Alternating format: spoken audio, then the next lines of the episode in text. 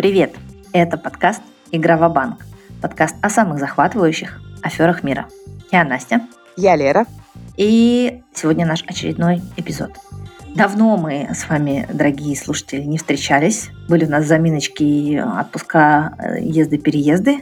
Наконец-то более-менее все устаканилось, и сегодня мы готовы порадовать вас очередной захватывающей историей. Лера, про что сегодня будет наш новый эпизод? Ты знаешь, речь пойдет сегодня о рынке искусства. Причем, как говорят некоторые эксперты, это до сих пор один из самых нерегулируемых рынков в мире, причем чуть ли не наравне с наркотиками. Существуют какие-то правила, но там часто необходимость осмотрительности и негласности превалирует над какими-то этическими нормами. И поэтому преступления и махинации в этой сфере редко доходят до суда и гласности. А мы сегодня поговорим о, возможно, самой крупной афере в сфере подделок предметов искусства, раскрытой в Соединенных Штатах. И, так сказать, ущерб на 81 миллион долларов. Ого, слушай, ну давай сразу я предлагаю немножечко расставить точки над «и». Часто люди под словом «искусство» сразу думают про картины, наверное, какие-то статуэтки, что-то такое. А мы в эту сторону сейчас пойдем, мы про картины и... Э, именно, именно, в самую классику, про картины. Мы будем говорить про картины в сфере американского абстрактного экспрессионизма. Ого, ну давай. Но нам не надо для этого особо разбираться в искусстве, мы будем просто следить за событиями. Начнем сначала с самой галереи, как фона, где это все происходило. Галерея Нödler, она была открыта в 1846 году, причем изначально как магазин, как филиал французской компании издательского дома. Они печатали всякие репродукции, продавали материалы для художников, рамы и так далее. И вот, э, собственно говоря, Майкл Нödler должен был быть управляющим этого филиала в Америке. Это было в Нью-Йорке или что за город? Да, это было в Нью-Йорке. Действие происходит, что называется, в самом центре. И в 1859 году он уже, Майкл, выкупил магазин у концерна и продолжал именно как галерея. Причем в то время еще не было музеев э, искусства в Штатах вообще. Э, музей Метрополитен открылся в 1872 году, поэтому в 60-х годах XIX века галерея была основной точкой ценителей искусства. Они продавали картины потом и в Лувр, и в Мет, собирали вот эту вот тусовку у себя. В общем, супер было все. Потом галерея то развивалась, то падала. Э, в 70-х годах э, уже 20 века она была на грани банкротства, так как пропустила взлет как раз абстрактных экспрессионистов. Mm. Да, все взаимосвязано. Но в 1971 году Арманд Хаммер, в то время председатель американской нефтяной компании, э, купил ее за 2,5 миллиона долларов. Сейчас это порядка 19 миллионов долларов. Причем про него можно будет сделать когда-нибудь отдельную историю, но кратко рассказать, что он был э, родом из Одессы. В 1921 году его принял на личной аудиенции Владимир Ленин.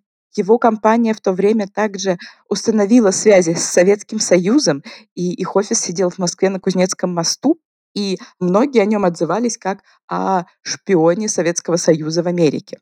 Его внук, Арми Хаммер, был недавно замечен в скандале с элементами каннибализма. Но это все уже так, фоново прошло. Это мелочи, да, да, по сравнению... Это мелочи, не относящиеся к нашей истории. Ну, собственно говоря, он покупает эту галерею, а, его связи в том числе и с Эрмитажем, а также найм нового директора, а, который смог привлечь э, современных таких артистов, могли, собственно говоря, устроить несколько выставок и вернуть галерею на видимое место на этом пьедестале. Причем в 96 году была статья в «Нью-Йорк Таймс» про 150-летие галереи. И там они приписывали живучесть галереи именно вечным ценностям хорошего вкуса и разумной деловой этики. Запомните эту фразу. Красота. Но я так понимаю, что, не знаю, права я или нет, поправь или дальше по повествованию будет понятно, но после э, этого возрождения я думаю, будет шанс вернуться к э, экспрессионизму, который предыдущий владелец пропустил. Ну да, все как это вернется на круги своя, цикл замкнется, и все так и будет. Ну таки вот, параллельно давай представим других героев, так сказать, нашей истории. И у нас появляется Энн Фридман. Она родилась в 1949 году в Штатах. Она закончила университет как раз по классу искусства. В 1977 году она пришла в галерею в качестве продавца. Причем, как говорили ее коллеги, она была настолько прирожденным продавцом, что могла продать снег эскимосам. В 1994 году она становится председателем, э, собственно говоря, директором этой галереи. И тогда это был достаточно резкий, неожиданный шаг, потому что обычно, во-первых, в то время руководили галереями исключительно мужчины, и тут она, и вроде как тогда, в то еще время, как бы она была молодая для этого поста, но тем не менее, она становится руководителем галереи. И в том же 94 году в одной из других дружественных галерей Энн знакомится с Глафирой Розалес. Ей около 40 лет, и у нее вроде как есть пара картин на продажу. Что, конечно же, заинтересовывает Н, потому что, естественно, галереи продают в том числе картины и получают с них комиссию. Но я правильно понимаю, что эта Глафира тоже в США, и это рынок, ну, типа, внутренний? Да, да, мы разговариваем про США как действие, но картины продаются по всему миру. Это надо понимать, мы еще вернемся. Значит, они познакомились и договорились о встрече. И на первую встречу Глафира Розалис приносит Марка Ротко. Н отозвалась о картине как абсолютно прекрасной. И если бы мы с тобой были вместе, я бы тебе обязательно показала сейчас эту картину, но ссылочка на картину будет в описании э, нашего подкаста. Но клиент Глафиры желал оставаться анонимом. И это вроде как не была такая странная история, то есть это было достаточно часто встречающееся в то время. Однако Энн постепенно пыталась вытащить из нее какие-то детали, какие-то истории, какие-то факты. Версий было много, и впоследствии вроде как они дополняли друг друга, а кто-то считал, что это абсолютно разные версии. Но история была такова, что вроде как это был наследник филиппинских родителей, но, может быть, правда, и с корнями из Швейцарии, но по некоторым э, сведениям еще и переехавший в Мексику. И вроде как родители его сделали состояние на торговле сахарным тростником. Его родители скупали картины напрямую у художников с посредничеством Альфонсо Асарио. И это тоже был э, художник абстрактного экспрессионизма. Он вращался в этих кругах, был как раз соратником и чуть ли не ментором Поллока, который был ключевым, чуть ли не самым известным художником абстрактного экспрессионизма вообще в мире. Покупки были вроде как напрямую, поэтому, возможно, это были нелегальные сделки чисто за кэш, отсутствие налогов и каких-то прямых документальных следов. То есть вроде как это все складывалось в единую картину мира. Сотрудники галереи впоследствии говорили, что сама э, Фридман называла этого клиента «тайный Санта», ну или «Мистер Икс Джуниор». Прикол. Вообще Фридман впоследствии говорила, что она считает, что создает наследие для галереи, как будто раскапывая сокровища и делясь ими с миром. Но при этом она не сделала никакого исследования и вообще не заглянула в личную жизнь Глафиры, хотя, казалось бы, человек, который до этого не был известен на рынке э, искусства и приносящий резко такие работы, мог ее заинтересовать. А зря, потому что в то время у Глафиры был партнер. Партнера звали Бергантиньо, и еще в 1990-х годах он продал картину Жан-Мишель Баскята, простите, если я неправильно говорю, через аукцион Кристи за 220 тысяч долларов по тем временам. Сейчас это порядка 500 тысяч долларов.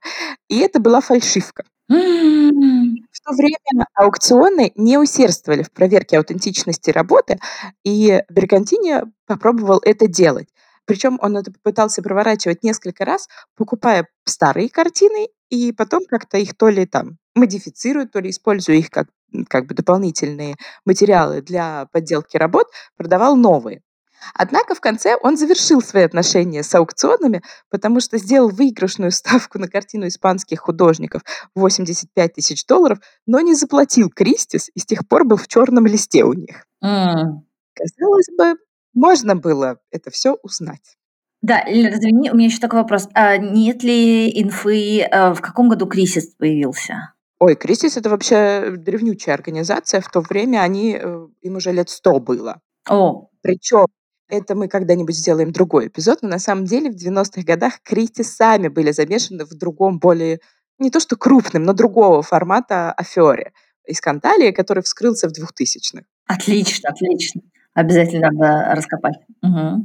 Но такие, значит, э, Фридман начинает сотрудничать с Розалис, и она постоянно приносит ей картины. Например, в 1995 году э, Нёдлер продает две работы кисти Диберкорна от Розалис. Причем впоследствии историк и бывший куратор Музея современного искусства в Нью-Йорке э, Джон Элдерфилд вспоминал позднее, что он сообщил Фридман, что работы сомнительные, плоские и без изюминки. Причем в те же времена вроде как в галерею заглянули вдова Дибенкорна и его зять, и вдова сказала Фридман, что ей потребуется очень много усилий, чтобы убедить вдову, что это дело рук ее мужа. То есть вроде как были уже когда-то какие-то сомнения, но это все никак не оформлялось документально, скажем так. И Глафира дальше все еще носит разные работы и однажды сообщает, что случился пожар, и одна из картин Клиффорда Стила, он тоже был основоположником абстрактного экспрессионизма, сгорела, и остался нетронутым лишь кусочек. И именно на эту картину Фридман заказала экспертизу, которая признала, что в числе красок был какой-то пигмент, который использовался исключительно стилом. И это доказывает аутентичность этой работы. В то же время Розалис приносит картину э, Джексона Поллока. Причем картина была достаточно маленького размера. И Поллок по-английски пишется фамилия P-O-2-L-O-C-K. Однако на этой картине подпись была без буквы «Ц», то есть P-O-L-L-K буквой «K». И в итоге все говорили, что это вот как бы, что называется, сигнал. Да, прямо прямое подтверждение подделки. Да, однако Фридман купила эту картину себе в личную коллекцию и как раз использовала этот факт как доказательство настоящести этой картины. Ее логика была такова. Какой поддельщик позволит себе такую грубую опечатку? А у художника рука вполне могла дрогнуть и опустить эту букву «Ц». Да, почему нет? Конечно. Действительно. Ну так вот, несмотря на всякие эти ситуации, в целом э, работы продавались, выставлялись на международных выставках, печатались признанными изданиями, там, журналами в области искусства, и мир коллекционеров вообще завидовал друг другу, и все коллекционеры хотели этим обладать. И, значит, мы поступаем постепенно к 2000 годам, и один из менеджеров Goldman Sachs, Джек Леви, э, захотел купить картину Джексона Поллока за 2 миллиона долларов. Однако он был не так прост, и он попросил подтверждения от ИФАР. ИФАР – это международная некоммерческая ассоциация по искусству. Как раз они занимаются тем, что как раз ищут подтверждение оригинальности картин и как бы их корней. ИФАР сказали, что они не могут подтвердить стопроцентно подлинность работы, потому что они сравнили эту картину с другой, его картиной того периода, и посмотрели, что они состарились по-разному. И ИФАР подготовила документ на 16 страницах о том, почему истоки оригинальности этой картины сомнительны. В общем, Джек Леви не захотел больше покупать эту картину, запросил возврат и получил свои 2 миллиона назад. Ой, интересно, то есть а, он сначала деньги вперед, потом, да. значит, экспертизы, там вот это время, пока ее проверят, пока... Да, это было несколько лет. Вся эта история заняла несколько, там, год-два. Угу. Ну, окей. Ну, наверное, это нормально, что они ему деньги отдали. Но при этом галерея, конечно, отдала деньги, но сама картина снова была выставлена на продажу и уже не за 2 миллиона, а за 11. Ого! Правда, продать они ее больше не смогли. Да, интересно. Тем не менее, картины продаются. В 2006 году Нёдлер продает картину Дибенкорна Музею современного искусства в Канзас-Сити. Зять Дибенкорна, которого мы уже помним, который уже приходил с вдовой непосредственно в галерею, он параллельно руководил фондом Дибенкорна уже после его смерти и э, сообщил музею о наличии сомнений в аутентичности этой картины. Что сделала галерея? Галерея втихаря, чтобы не поднимать скандал, заменила эту картину другой, с явной такой четкой историей происхождения. Но, тем не менее, дело идет, бизнес идет, Фридман продает картины, и говорят, что у них с Розалис было flat fee agreement. Это значит, что Розалис обозначает, сколько она хочет получить за эту картину, а дальше Фридман может продавать ее за сколько угодно. И весь, что называется, излишек, э, вся премия делится между галереей и Фридман. И Вроде как, по некоторым источникам, Фридман платила Розалис порядка, например, 200 тысяч за Ротко, 300 тысяч за Полога, 20 тысяч за Мазверела. которого в 2007 году подобную работу подобного размера купили за 1 миллион долларов. Прилично. Да, то есть она иногда их перепродавала там за 10x разницы. Но и это вроде как никого не смущало. В 2009 году Фридман увольняется из галереи. Причем непонятно почему. Кто-то говорит, что у нее вроде как был рецидив рака, и она уволилась поэтому. Кто-то говорит, что ее уволили. Вроде как шумок какой-то был по этой истории, но ничего такого нет. Однако история не заканчивается. В 2007 году один крупный финансист Пьер, Пьер Лагранж покупает картину Джексона Поллока, которая называется без названия 1950 год, за 17 миллионов долларов. Сейчас это порядка 24 миллионов. И в 2011 году, в 2010 он подает на развод со своей супругой и начинает делить совместно нажитое имущество. И картина, купленная за 17 миллионов долларов, явно занимает достойное место в списке вещей для анализа и дележки. Да, можно подумать. Конечно. И он сначала в октябре 2010 предлагает эту картину Сотбис, а потом и Кристис. Но оба аукциона в то время уже отказываются продавать работу. И Лагранж нанимает независимых оценщиков, которые устанавливают, что в картине использовались оттенки желтого, которые появились в продаже в 70-х, а Поллок умер в 1956 году в автомобильной аварии, разбившись и не справившись с управлением под алкоголем. И Лагранж э, угрожает подать в суд на галерею и на Фридман.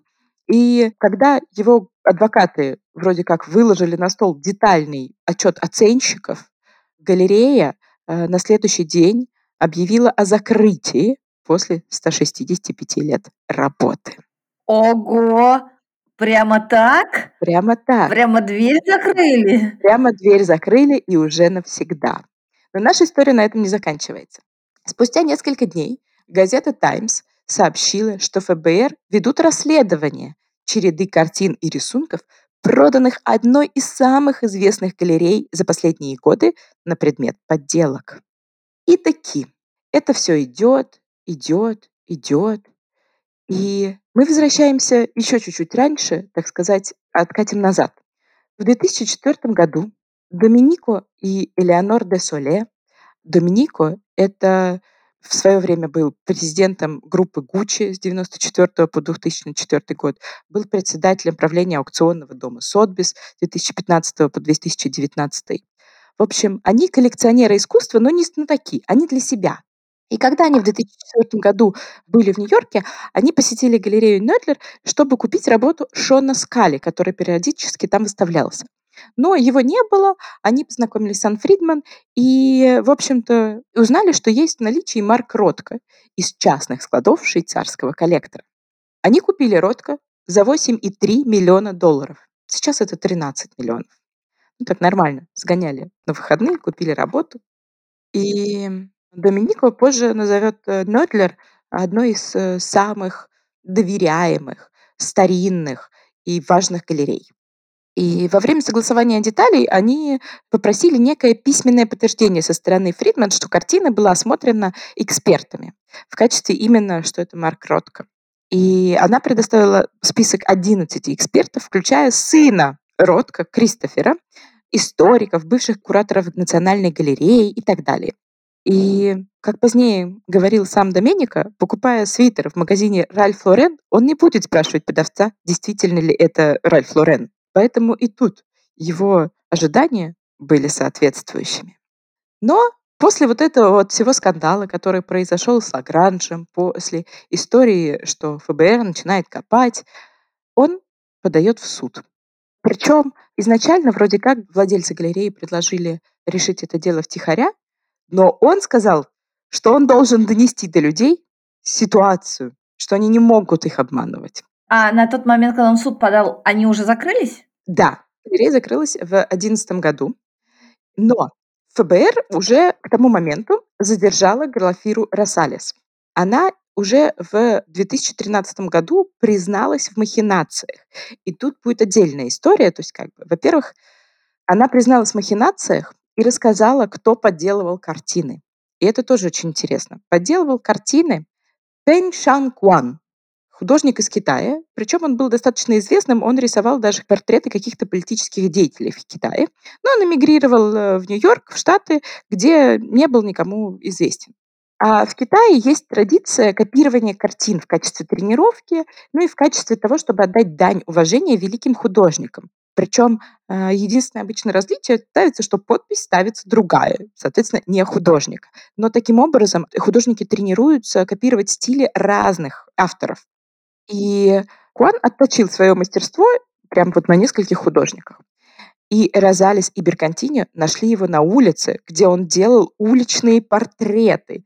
И на обум заказали ему одну картину, просто чтобы посмотреть, как он ее сделает.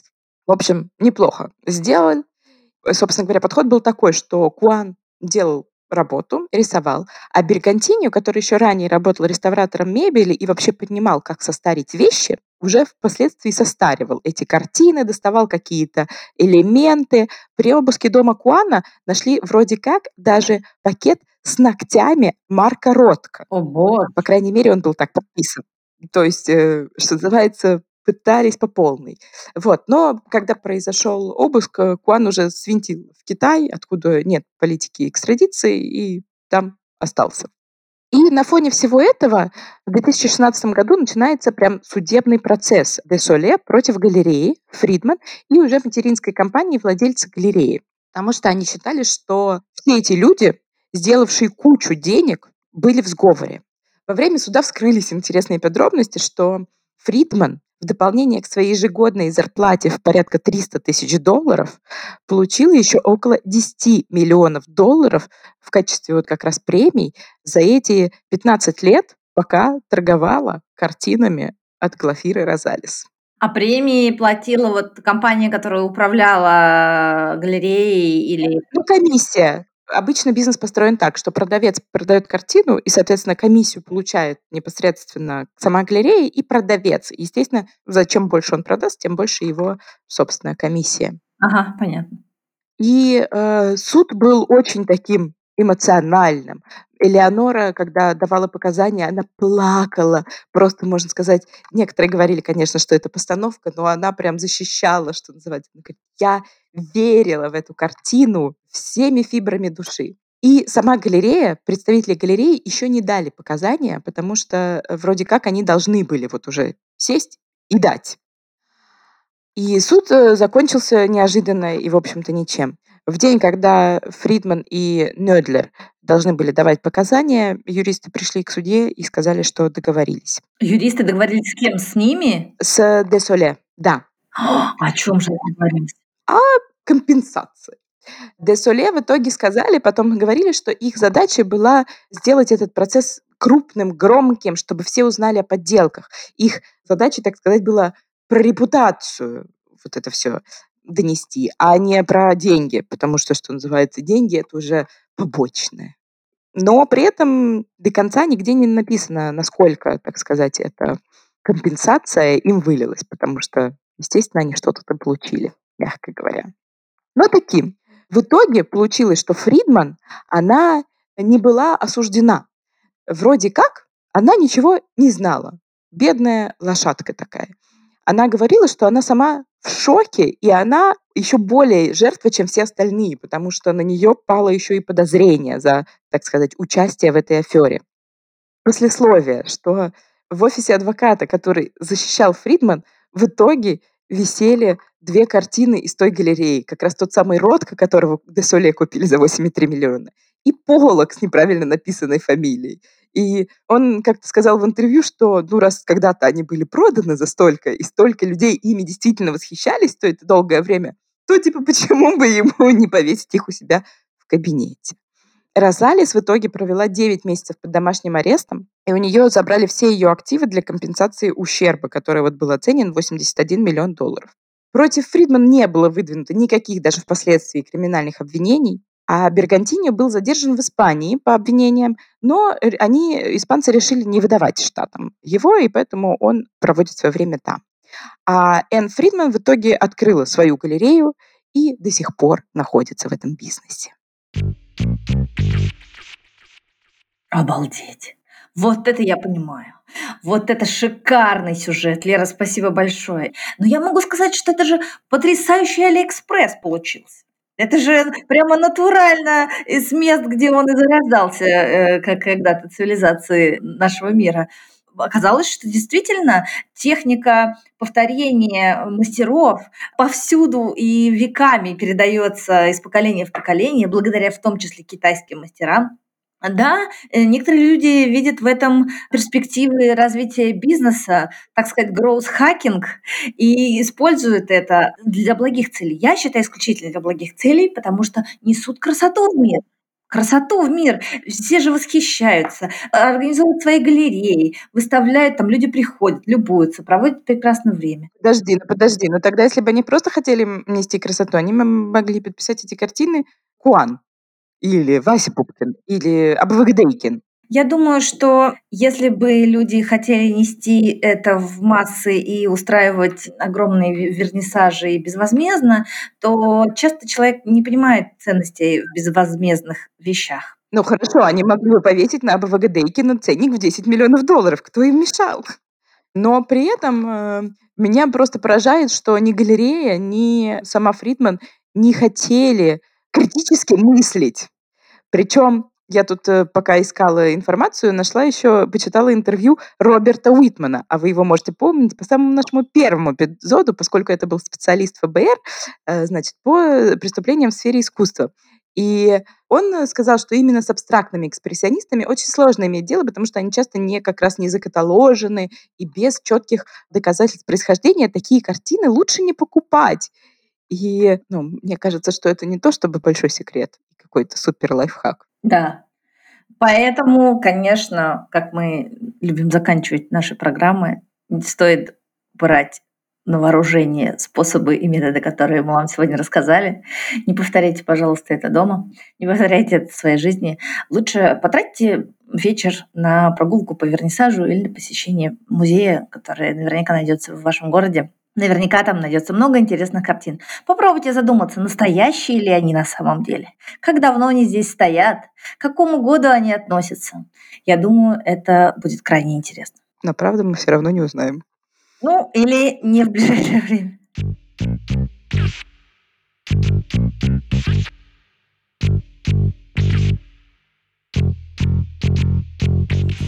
Ссылки на картины особенно поддельные и оригинальные, мы обязательно оставим в описании к этому эпизоду.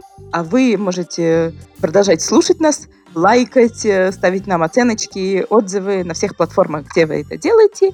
И до новых встреч! Спасибо вам большое. До новых встреч. Пока-пока.